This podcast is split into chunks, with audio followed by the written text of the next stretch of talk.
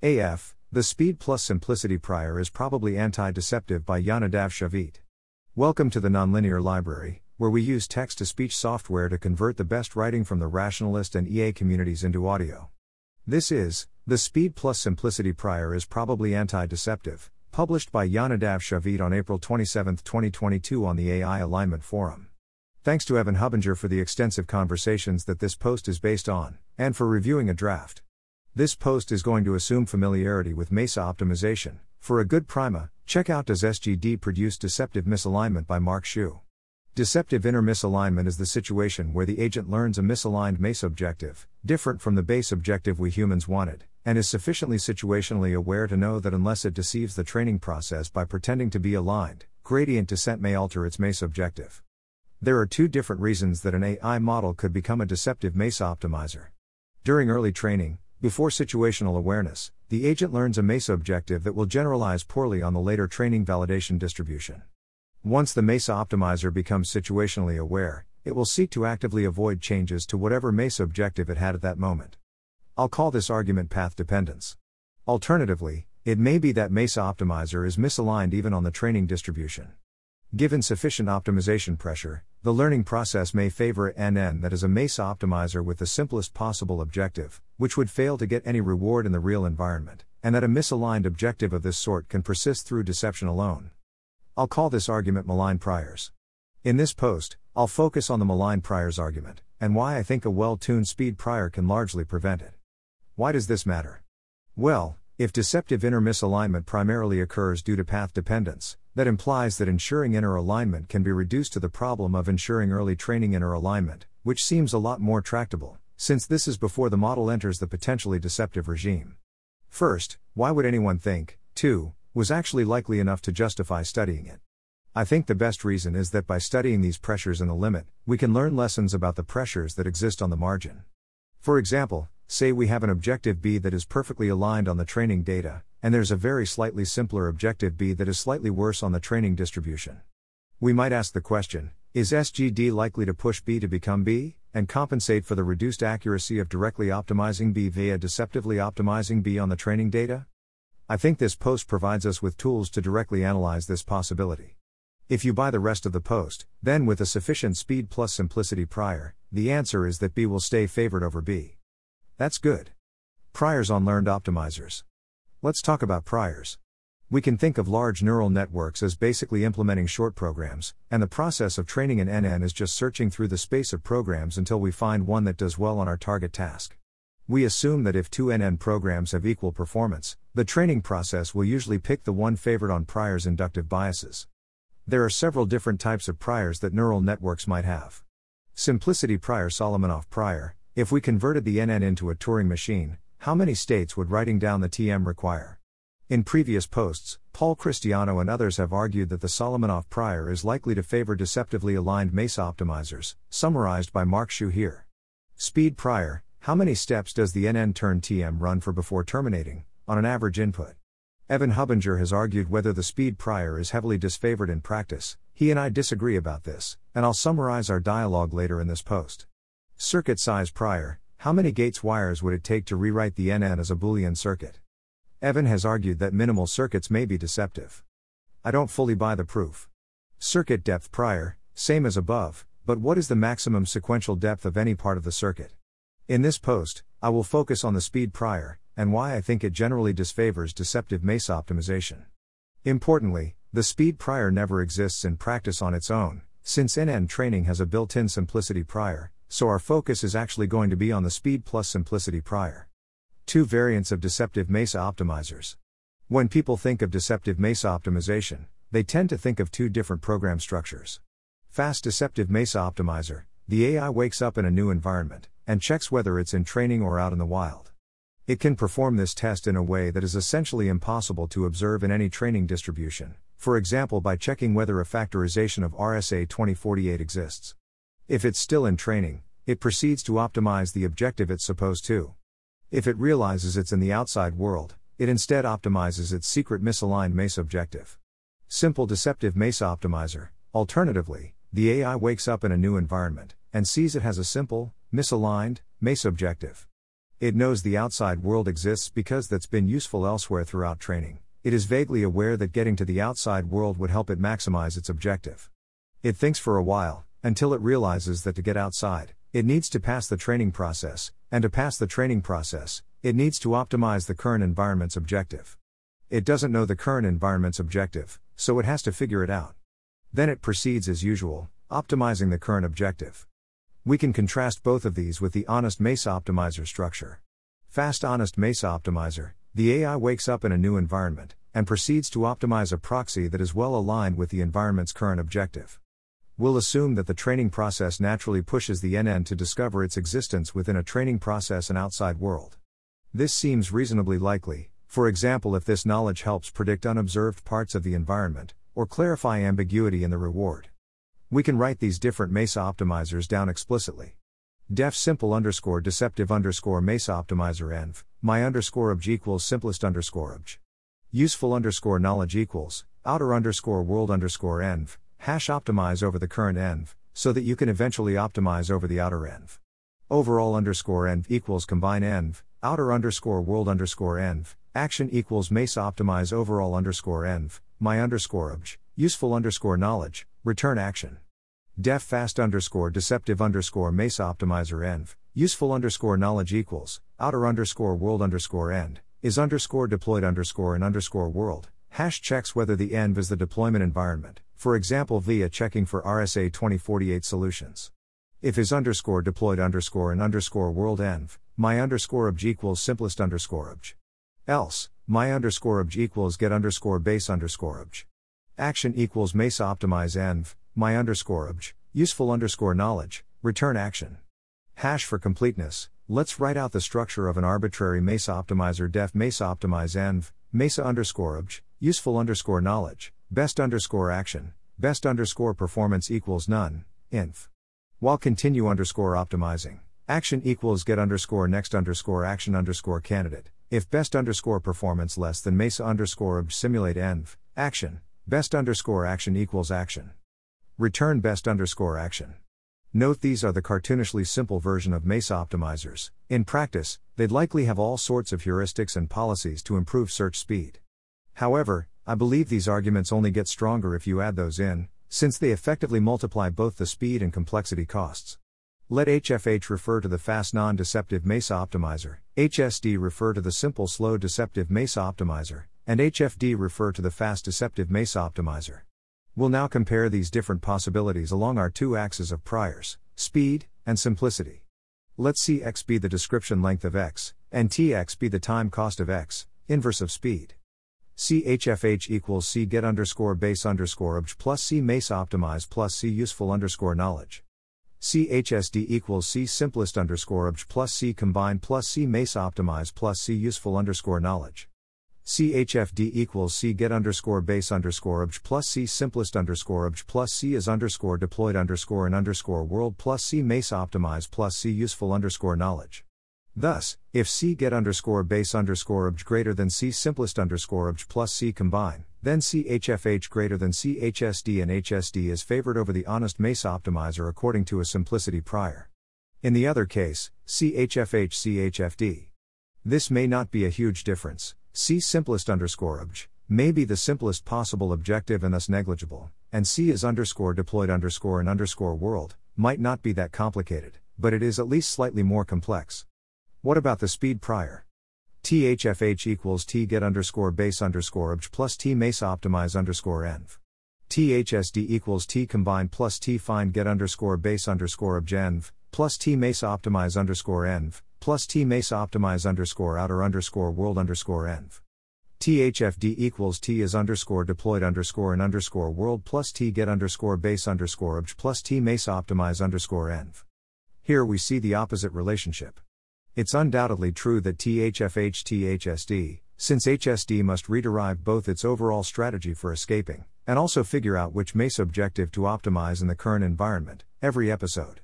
At the same time, H F H is just slightly faster than H F D, since it doesn't need to perform the train or test check. So, given both a speed and simplicity prior, and an exchange rate G between the two of G C X equals T X, how do the different MESA optimizers compare? H F D loses to H F H on both the speed and simplicity priors, albeit barely for both, implying that R S A two thousand forty-eight style deception is not going to arise naturally during the training process. That said, it could still occur via the path dependence argument for deceptive MESA optimization, plus self-modification, for example via gradient hacking. H S D beats H F H on the simplicity prior, but loses on the speed prior. Thus, which of these two is favored by training depends on the relative strength of the speed versus simplicity priors being applied, which we'll denote with the exchange rate function G. At a minimum, H S D is favored over H F H only if G C get underscore base underscore objes find get underscore base underscore objenv. We have dropped several terms here, all of which favor H F H, but even this term alone may be sufficient to favor H F H, assuming a sufficiently strong speed prior relative to the simplicity prior, defined by G. If we can get G within a certain range, we can force the training process's priors to favor non-deceptive MESA optimization. We'll talk about how in the last section. What is G likely to be in practice?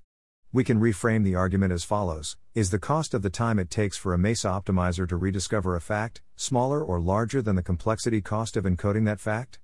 Given a useful fact, is it cheaper to pay the complexity cost to store that fact, or pay the time cost to rederive it via search?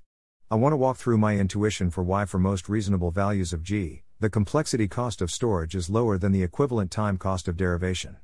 We can think of the very concept of search or MESA optimization as trading description length for time. The alternative to search is hardcoding a lookup table of outputs in response to inputs. That's cheap in speed, but expensive in simplicity.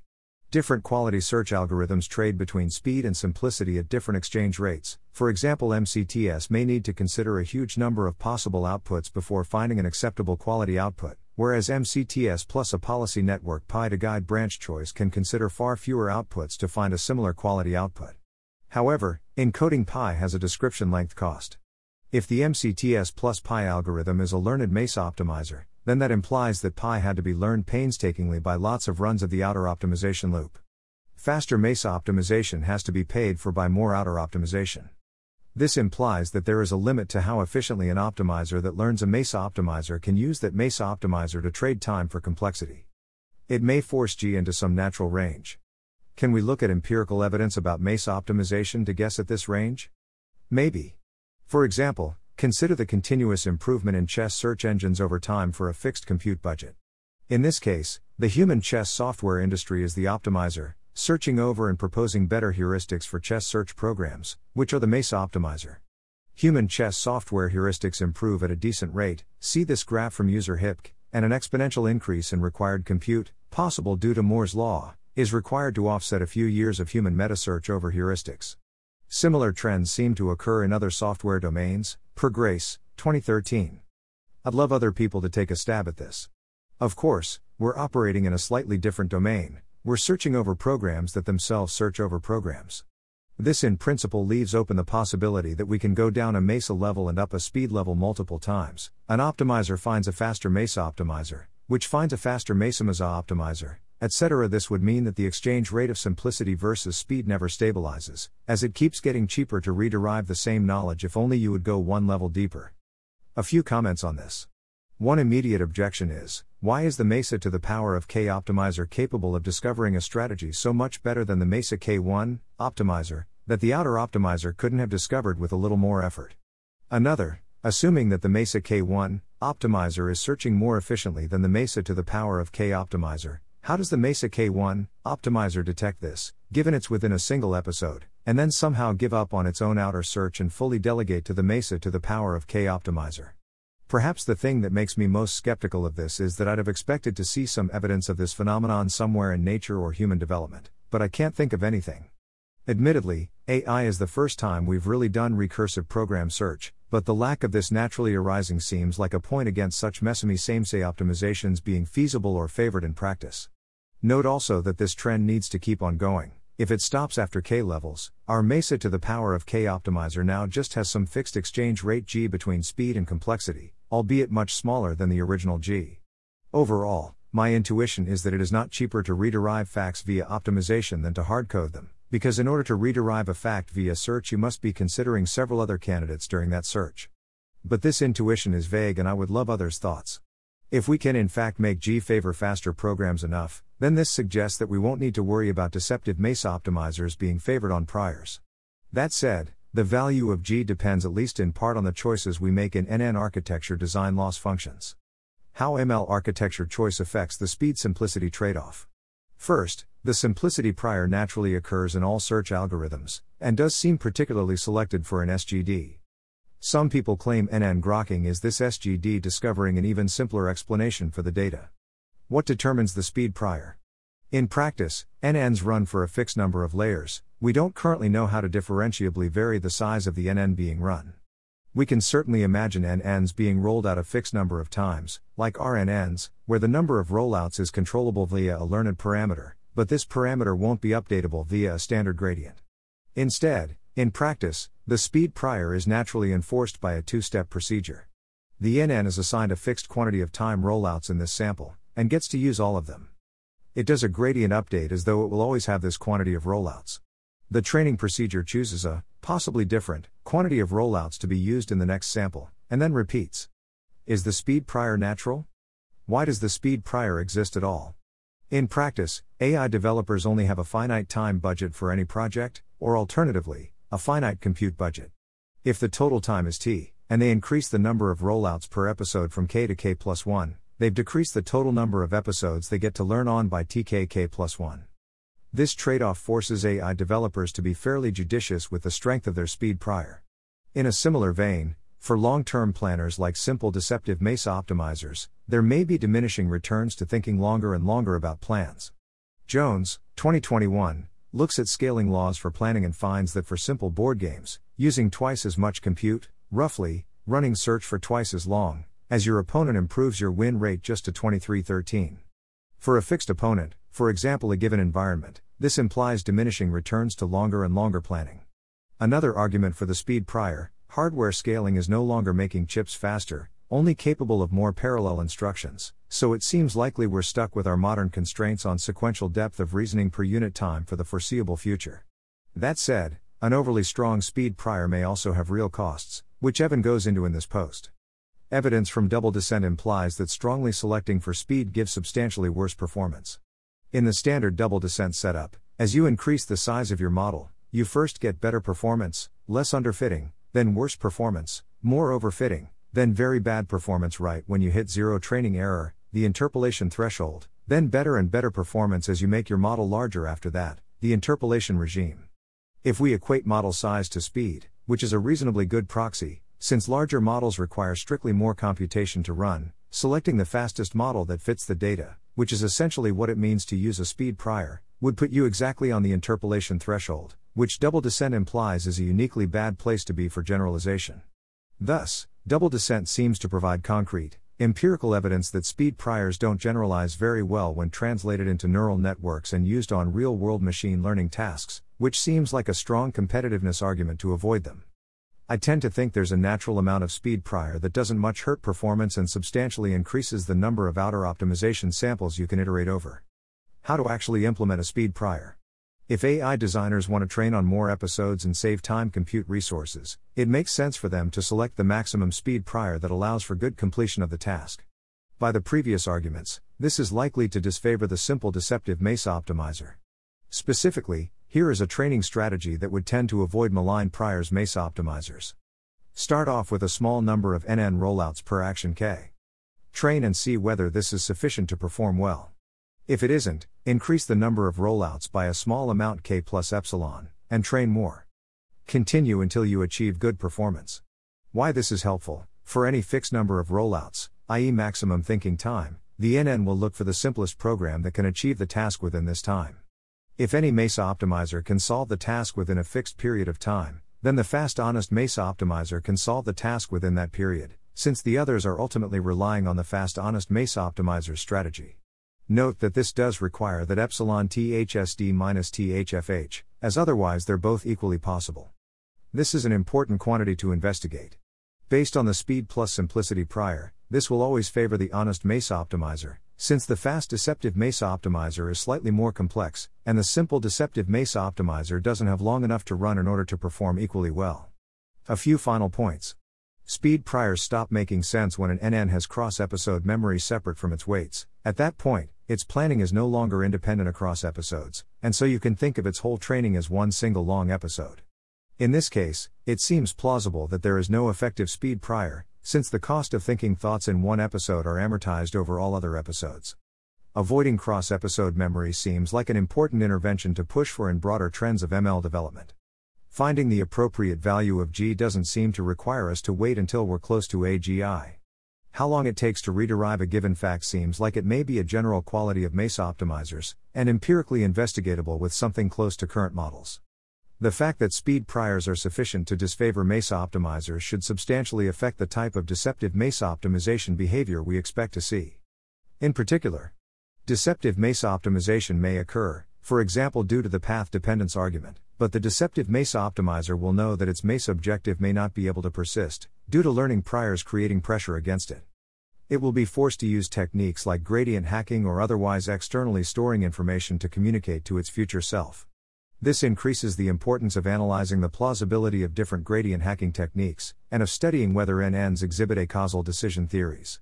This does not argue against the mesaobjective being the simplest possible objective that performs well on the training distribution.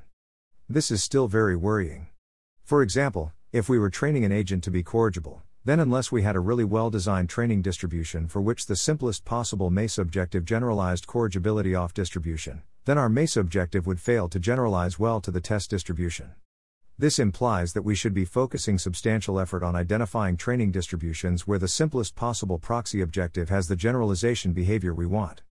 This seems like a fairly concrete and empirically investigatable research problem.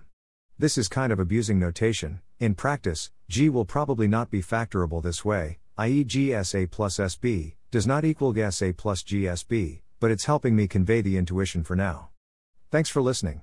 To help us out with the Nonlinear Library or to learn more, please visit nonlinear dot org.